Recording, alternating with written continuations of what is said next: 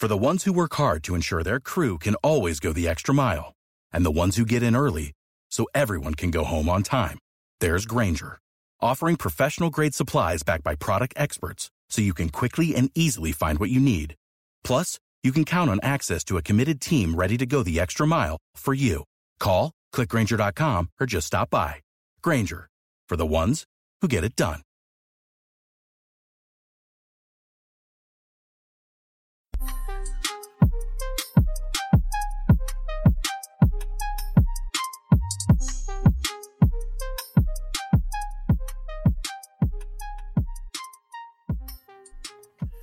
Welcome back to the 20th and Blake podcast presented to you by Mile High Sports.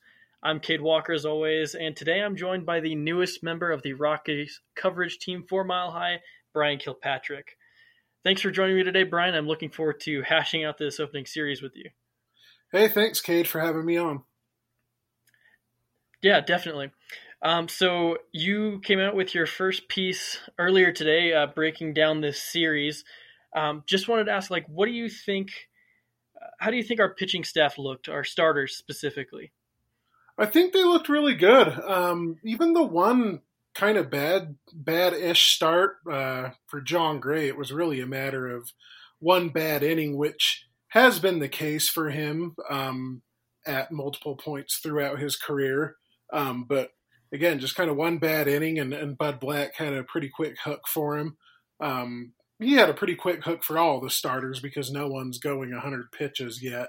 But uh, Kyle Freeland certainly made the most of his 80 pitches, getting through six innings, and German Marquez going uh, going five no hit innings is, is nothing to scoff at either. So it kind of makes me think that maybe that new Rangers ballpark is going to play toward pitchers a little bit, but at the same time, we know that the Rockies' top three starters, at the very least, we know what they're capable of. Um, and we know that they're capable of being very good or better major league pitchers. Um, with the the big question mark obviously being Kyle Freeland, but you know there was a lot in spring training and a lot leading into this season uh, happening with him to make you think that he's got at least some sort of a bounce back year in him. Yeah, for sure. I mean, I thought his stuff looked really good, um, I, and I think even near the end of uh, Freeland's outing, um, I mean, he gave up two earned runs, right? And one was the uh, home run to Joey Gallo, and the other were just a couple of weak hits that were strung together. Exactly. Um, so other, yeah. So otherwise, like I thought he looked really good. His stuff was great, and he um, kept poor contact for the most part, except for that one, that one to Gallo. Yeah, and he he finished really strong. Um, I was surprised to see him just that that one inning where he gave up the run on a couple of dink and dunk situations, um, and kind of got really was failed by a really poor defensive play by Daniel Murphy um, on a bunt. But last year, I think that might have sent Freeland into a little bit of a tailspin. Um, but he man, those last couple of innings, he looked great, just mowing down hitters and staying aggressive, and and he's he's got really good separation on his fastball and his off speed pitches, um, which wasn't always the case last year too. So um, obviously, really small sample, but like I mentioned in my article, it's going to be a whole season full of small samples, and it's such a short season that really nothing is nothing is to be ignored. Yeah, definitely. Um, I mean, the biggest sample we're probably going to get is 60 games for position players and what maybe 15 starts for for starters. So uh, yeah, um, let's see here. Yeah, and I, I definitely agree with that point on Gray. I think he looked he looked really solid early on. I think he continue can continue his success for the last couple of years. Um, I think he probably got fatigued a little bit around the 75 pitch mark. He started missing with his fastball, um, but otherwise he looked pretty solid. I think. Yeah, for sure, and it could have also been a matter of just making adjustments too. And if he wasn't, you know, if guys weren't on a pitch limit at this point, he might have been able, might have been given the chance to work through that and, uh, you know, maybe get through six innings or so um, and work through that rough patch he was going through in that one particular inning. But you know, it, at this point in the season, um, his start was certainly not a lot to worry about, and I think with him there was a lot more good than bad. Yeah, and I think the linchpin for him that last inning was the um, the five pitch walk to Jeff Mathis. Yeah, that was pretty embarrassing. yeah, yeah, he's definitely not a guy that you want to walk. No, you, you throw him. Yeah, you, you, should almost treat Jeff Mathis like a pitcher. Um, just throw him strikes and uh, and make them beat you for sure. Yeah, I mean he doesn't even break the Mendoza line. Yeah, offense has never been Jeff Mathis's forte, but yet the guy's carved out like a 15 year big league career. So uh, you know, who are we to criticize? I guess. Yeah, yeah, yeah. He's he's a solid backstop, good uh, good veteran guy. um, but to to seal up that inning though, uh, Daniel Bard, he he came in and he um, he looked pretty effective in his inning in a third.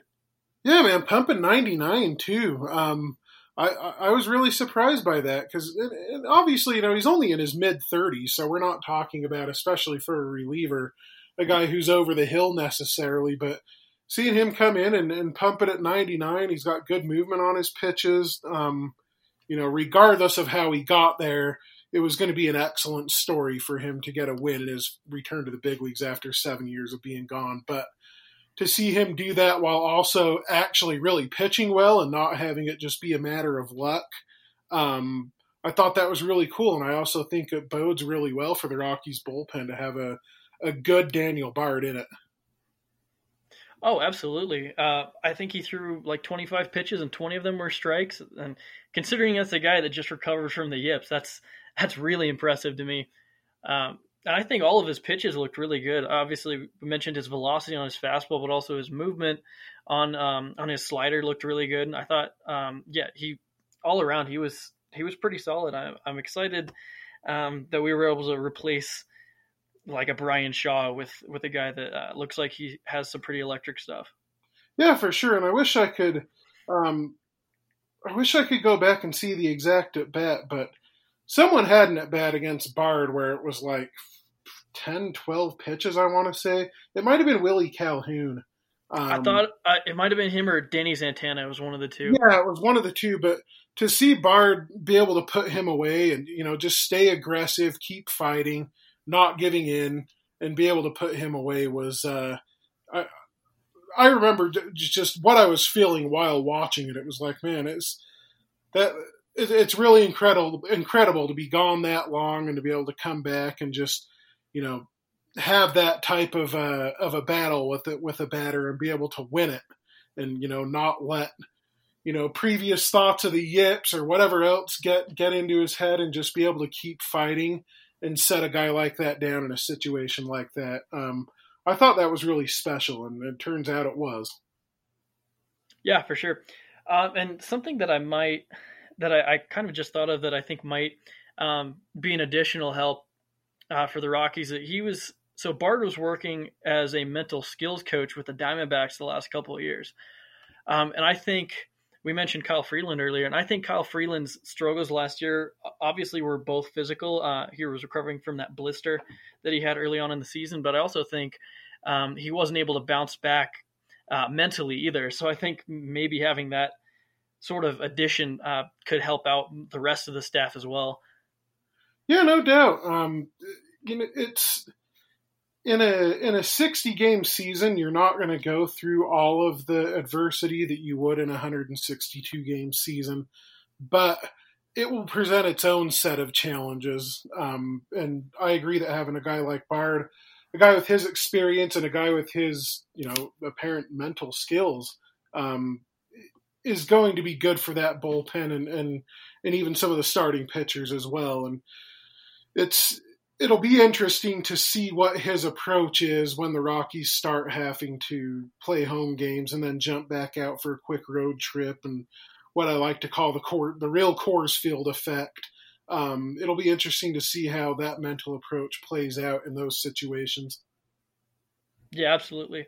Uh, so aside from Daniel Bard, how do you think the rest of the bullpen looked? I thought they looked really good. Um, I uh, Yency Almonte was awesome in his one appearance, and then uh, Jairo Diaz, I think it was on Saturday, um, got himself into a little bit of trouble and then struck out the next two batters and just you know did an excellent job getting out of.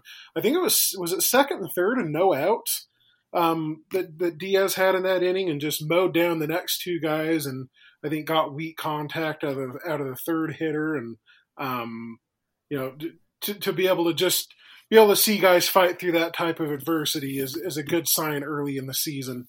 Um, and then, you know, they're going to get some help too when Scott Oberg is healthy. He's obviously been one of their best relievers over the last couple of seasons. Um, but, you know, coming into this season, I didn't think the bullpen looked as bad as a lot of people thought. I mean, you're going to get growth out of Carlos Estevez, going to get more growth out of Jairo Diaz. They've got some other guys um, who are ready to contribute as well. And, uh, you know, we'll, we'll see how it goes when the bullpen starts having to be used a little bit more. I thought that you know the Rockies did a good job getting length out of their starters, considering um, you know the type of pitch uh, limitations they were on earlier early in the, this early in the season. But they're uh, they're in pretty good shape in the bullpen. Um, I would like to see, I guess, Wade Davis is. Although the results were there, I mean, he you know he got two saves. He did give up a run um, in the one in the one game, but it was again kind of a dink and dunk situation after a walk. But he uh, he was a little bit concerning because he's just kind of throwing low 90s right down the middle. Um, once hitters get kind of a little bit more in their groove um, as the season goes along, it'll be interesting to see how his stuff holds up. But Davis's stuff didn't look too great to me, results aside. But the rest of the bullpen, you know, I feel a little bit more confident in than than people might have assumed coming into the season. Yeah, definitely agree with that. Um, Wade Davis, his his velocity um, has definitely dipped a little bit. Um, even like his movement looked a little bit lower um, than than what we've seen from him um, in the past. But obviously, he wasn't really able to control it. yeah, um, he could previously. You know, he, so he could be the type of guy who you know he's pitched long enough to where you know, you'll see it with kind of older guys, more experienced guys. They'll pump up the velocity a little bit as the season goes along.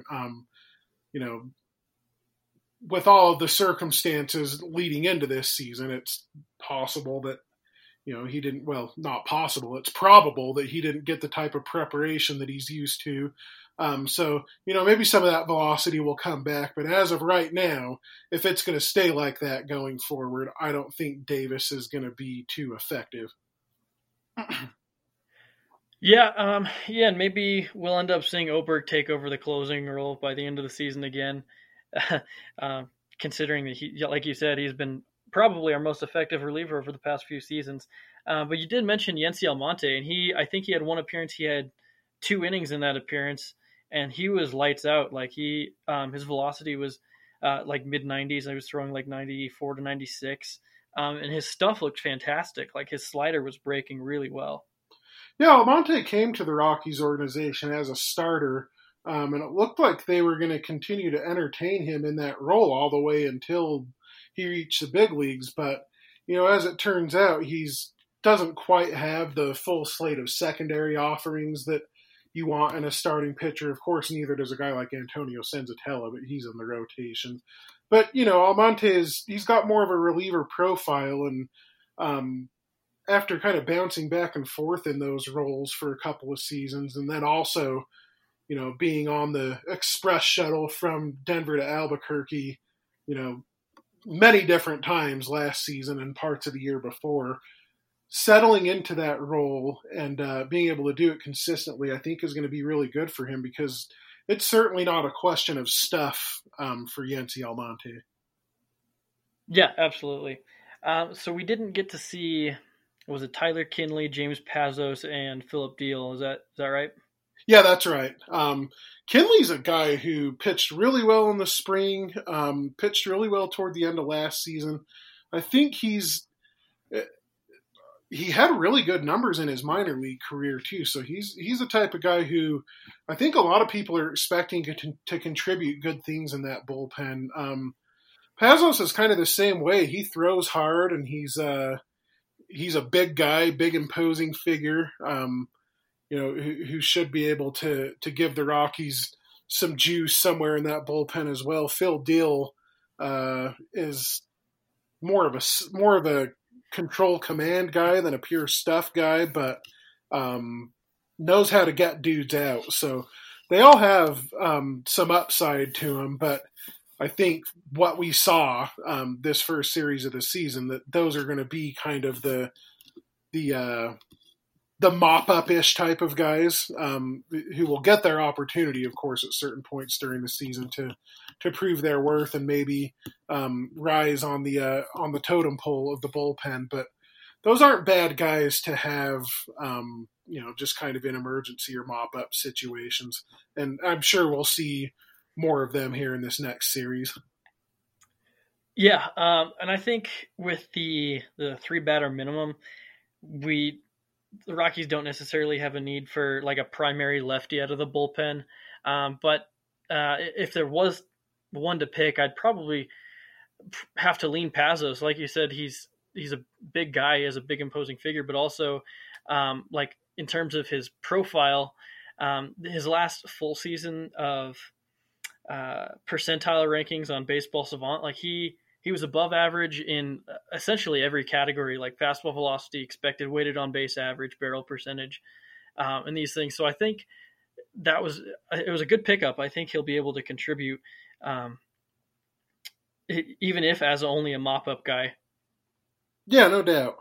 And uh, there's they've got. I mean, they've got a whole bunch of other depth in that bullpen that they would definitely need in a lot in a 162 game season this year. You know, maybe not so much, which is a good thing, but you know they they've got an Ashton Goudeau who's probably going to be ready at some point during this season. Um, you've got Hoffman in there as a potential spot starter. Hoffman and Chichi Gonzalez, I guess, both spot starter slash um, long relievers who are going to be able to to give them some help too. So again, it's I think I mentioned this on my own podcast um, earlier in the year when actual spring training was happening before everything got crazy. But that bullpen, both on paper and just kind of logically, when you look at each of the guys, is going to be a lot better than people think. Now the bar is not that high, and the Rockies traditionally,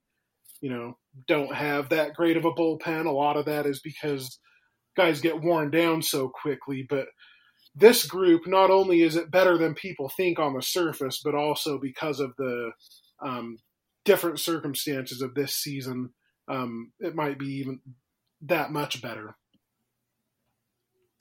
Right.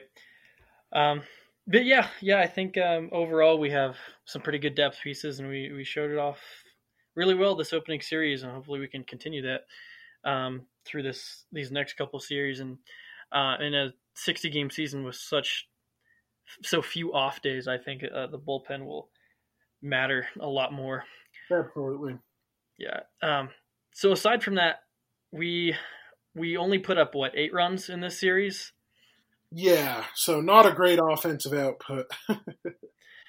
yeah, um, I think the Rockies, at least in this series, have had a similar issue to what they've had in years past in the fact that their offense is really top heavy.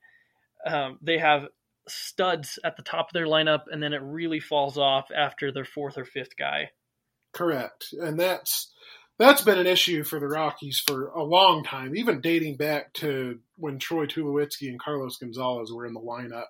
Um, I don't know if it's a statistical evaluation issue or a player evaluation issue, but um, the offense is never as good as the people who build the team seemingly think it is.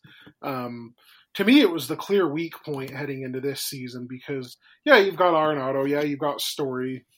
At this point, you can count on Charlie Blackmon to do what Charlie Blackmon does. Um, but who do you really have beyond that? And and and part of the concern there is David Dahl's obviously a really good player. He was an All Star last year, but he's rarely ever healthy, and he's he's put in a lot of work.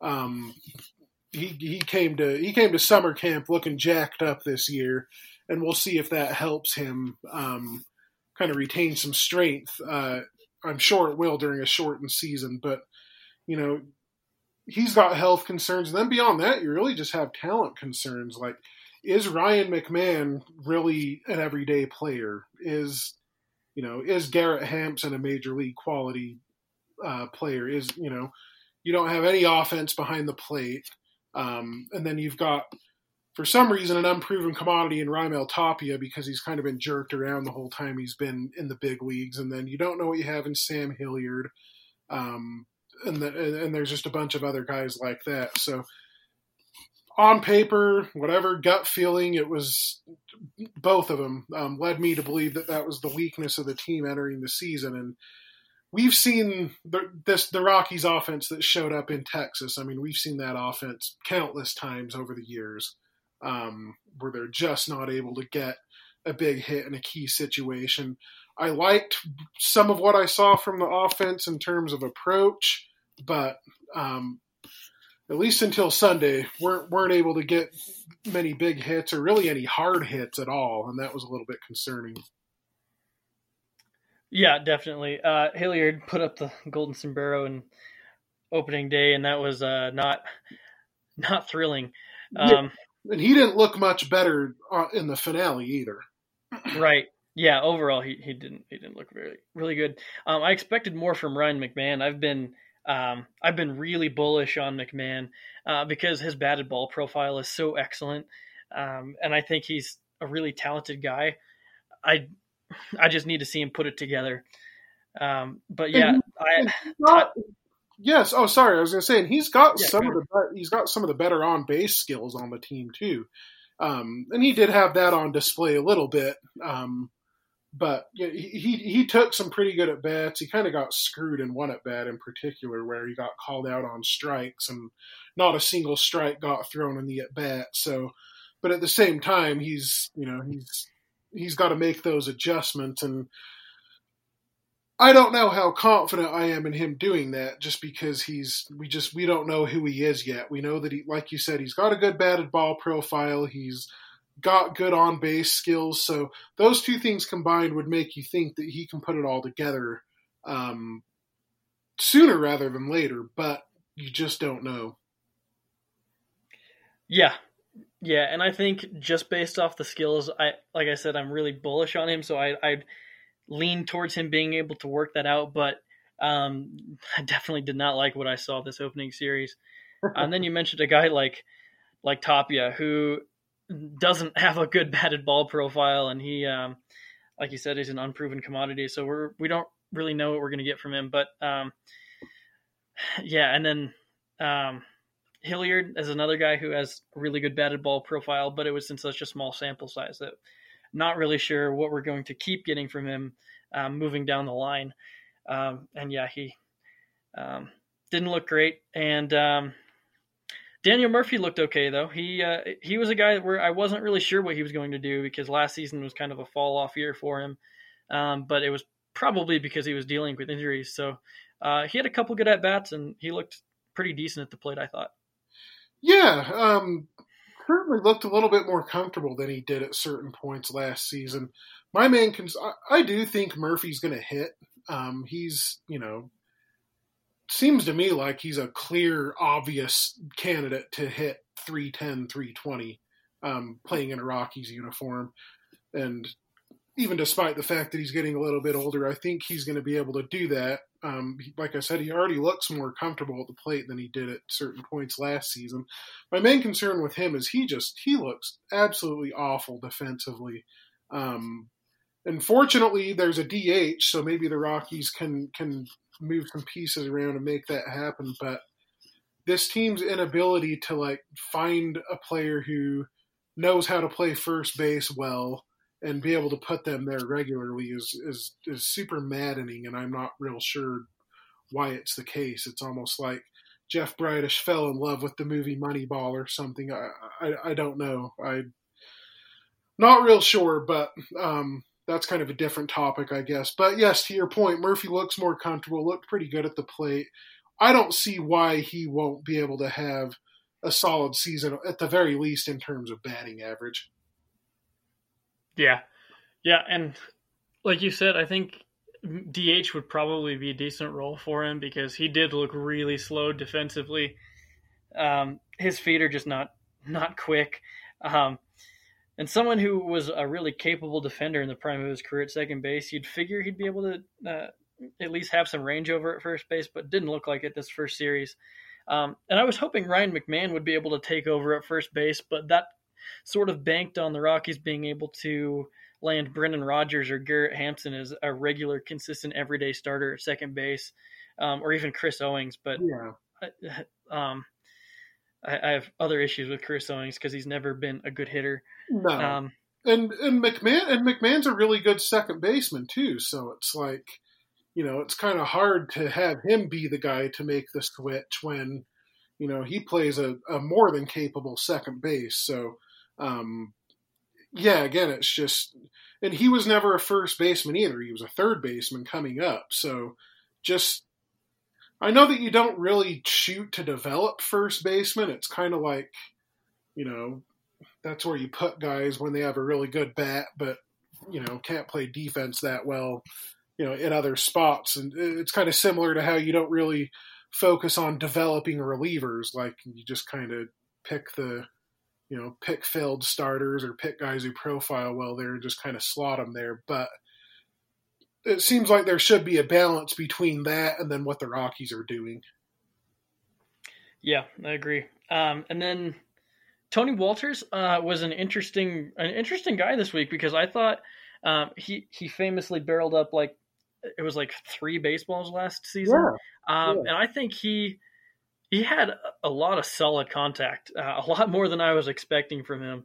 Um, he he had a good, uh, I think it was an RBI single in the last game. I'm not 100 percent sure, um, but he like he looked like he was scoring up the baseball really well. So uh, maybe it's an indication that um, he's at least trying to swing a little bit harder. Um, I know previously the Rockies hitting coaches were basically telling him not to try and hit the ball out of the park every time, or at least try and hit doubles or triples every time, and basically just have the guy slap singles over the infield. Um, and maybe that's a pro- that approach has changed. Maybe that's different for him because it looked like he had a little bit of zip off the bat um, this week. At least that's what I thought. I would hope so because it's you know I don't know why you would ever want to tell a guy to not hit the ball hard. I mean, the key is to hit the ball hard. Now, whether you want to have guys attack the ball from a different spot, like, you know, speaking of launch angle and whatnot, that's different. But yeah, I hate to see a team try and turn anyone into, into a slap hitter. And given Tony Wolters' offensive performance the last year or two, you know, maybe that is something that they tried to do. But I would hope that, you know, you let the guy swing hard and, and kind of let things fall where they may because that approach isn't going to be any worse for him than whatever he was doing to to be so awful offensively prior to this season. Yeah, agreed. Um, so then this last uh, group of these breakdowns, I want to talk about our defense. Um, I thought it looked pretty solid. The left side of the infield was excellent as usual, and I didn't expect any different. But we also did note that Daniel Murphy was really slow over on the on the first base side of things. Um, outfield, I thought looked really well uh, too. Yeah, absolutely. Daniel Murphy was the only real defensive issue that I saw. Um, I didn't get to see every minute of every game. Um, I probably watched about 85, 90% um, of the of the three games in total. And a lot of good plays in the outfield. David Dahl made some excellent plays. Sam Hilliard played really good outfield defense. Garrett Hampson, of course, had the uh, the home run robbery on Saturday. Um, and then yeah, Nolan Arenado and Trevor Story are going to play good defense anywhere they go against anyone they play. Um, that's uh, that's just kind of a given. But yeah, other than other than Murphy, I didn't see any real issues um, defensively, and in fact, like we both mentioned, um, there are actually a lot of really significant positives, um, particularly like I said with Hilliard and David Dahl. Yeah, agreed. I, I think even Tony Wolters looked really good behind the plate.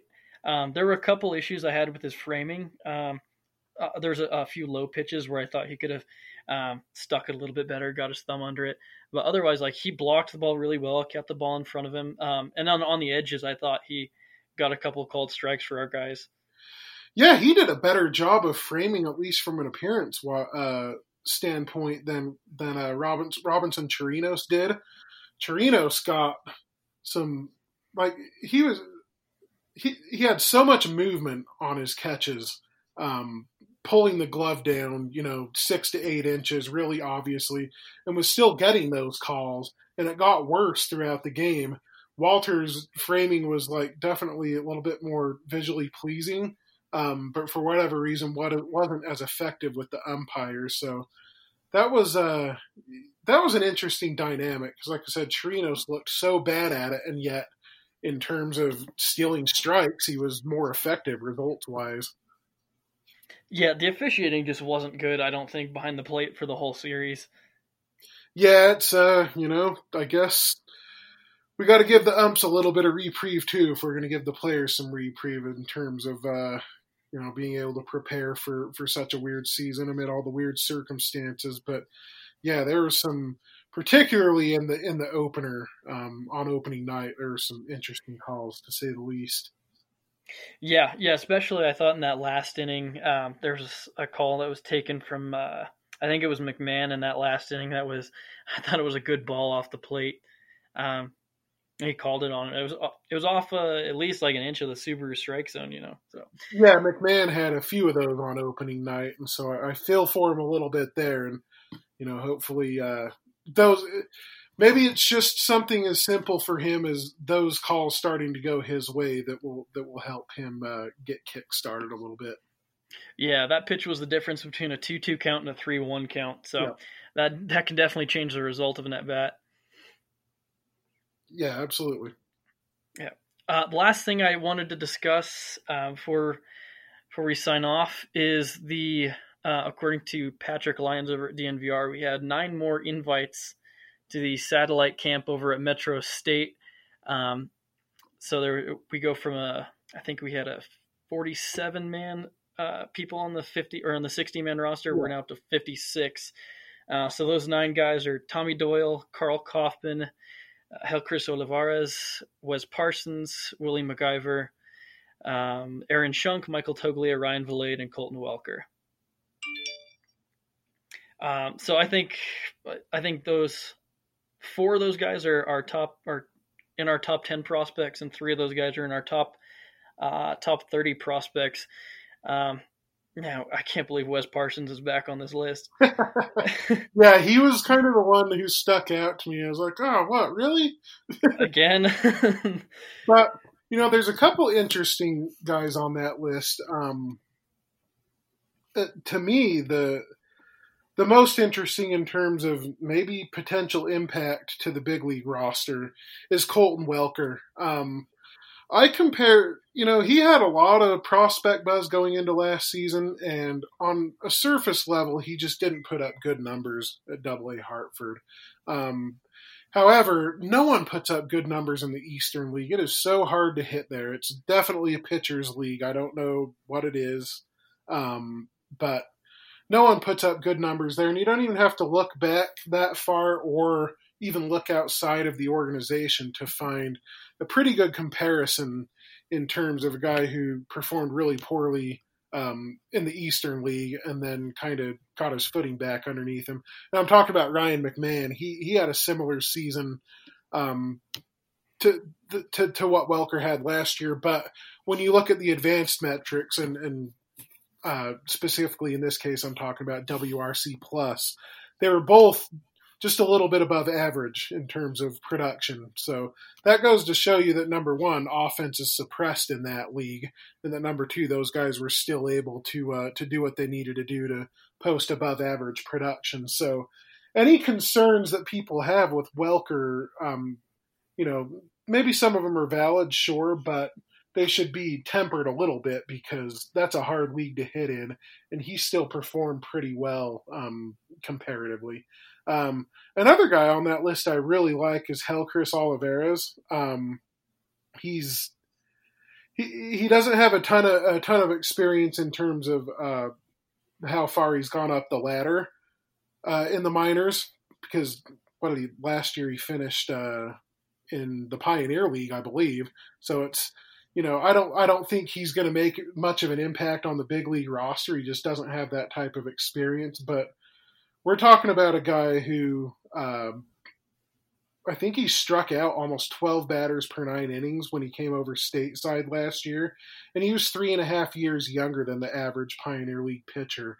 Um, so he had some issues with walks. He had some issues with walks even when he was still playing in the Dominican League too. But he misses a ton of bats and and for such a young pitcher to come stateside in the type of ballparks you have to pitch in in the Pioneer League and put up a sub five ERA um, certainly isn't a bad thing, especially like I said when you see how many batters he can strike out and um, and the type of pure stuff that he has from the left side. Yeah, he's pretty uh, intriguing as a as a guy to keep in the satellite camp. So, um, like, do you think, uh, I, I, as a guy so young, do you think he'll be able to even have any um, impact on a major league roster this season? No, I, I would. Yeah. No, but it's going to be good for him to get into that environment um, and, and and get the kind of coaching that he needs. And obviously, the Rockies think a lot of him to to put him in that situation at such a young age. But but that is a live arm, man. Um, I, I, I really like him as a prospect. Yeah, another guy I really liked on this list, and I've liked uh, basically since we drafted him, was Karl Kauffmann. Um, I know a lot of people aren't terribly high on him, but I like his stuff, and I think as a pitcher, his profile is probably what um, you'd want at Coors Field. I think he might be able to fit onto the back end of a rotation which is something I think the Rockies struggle with. Is we've always we've talked about it with offenses. We're really top heavy offensively. I think we've been top heavy um, pitching wise for a while as well. Like we talked about, we have a, three really solid pitchers and then a pretty decent size fall off after that. So if we can get a guy, I think Karl Kauffmann would be able to fit in at the back end of rotation. Probably not this year, but um, at least it seems like they think he's somewhat close to being able to contribute at that level. Yeah, no doubt. And there's, I mean, there's really nothing to, you know, you got no, there's nothing st- statistically that you can look at for him, obviously, because he hasn't played in the minors yet. Um, but he's, yeah, just certainly from a tools perspective, um, might be able to be a guy who, like you said, is a, is a Coors Field type of arm. But yeah, they, again, they see something in all these guys, or at the very least, there's something more that they want to see. Um, so it'll be interesting to uh, to see what they do with these guys in this camp. Yeah, agreed. Well, uh, thank you for coming on the show, Bryan. Um, uh, well, I'm sure I'll have you on again at some point in time. Um, and welcome to Mile High Sports. Uh, everyone who's listening, definitely go check out his piece um, over on milehighsports.com um, titled Rockies Rely on Great Mound Work to Take 2020 Opening Series Against the Rangers. Um, thanks again, Bryan. Yeah, thanks for having me on. I, I appreciate it, and I'm uh, I'm super pumped to be part of the team. Yeah, we're definitely glad to have you. Uh, all right, thank you for tuning in, everybody. Go uh, subscribe to this, like it, share it all over social media. Um, keep following the 20th and Blake Street podcasts, and uh, tune in next time.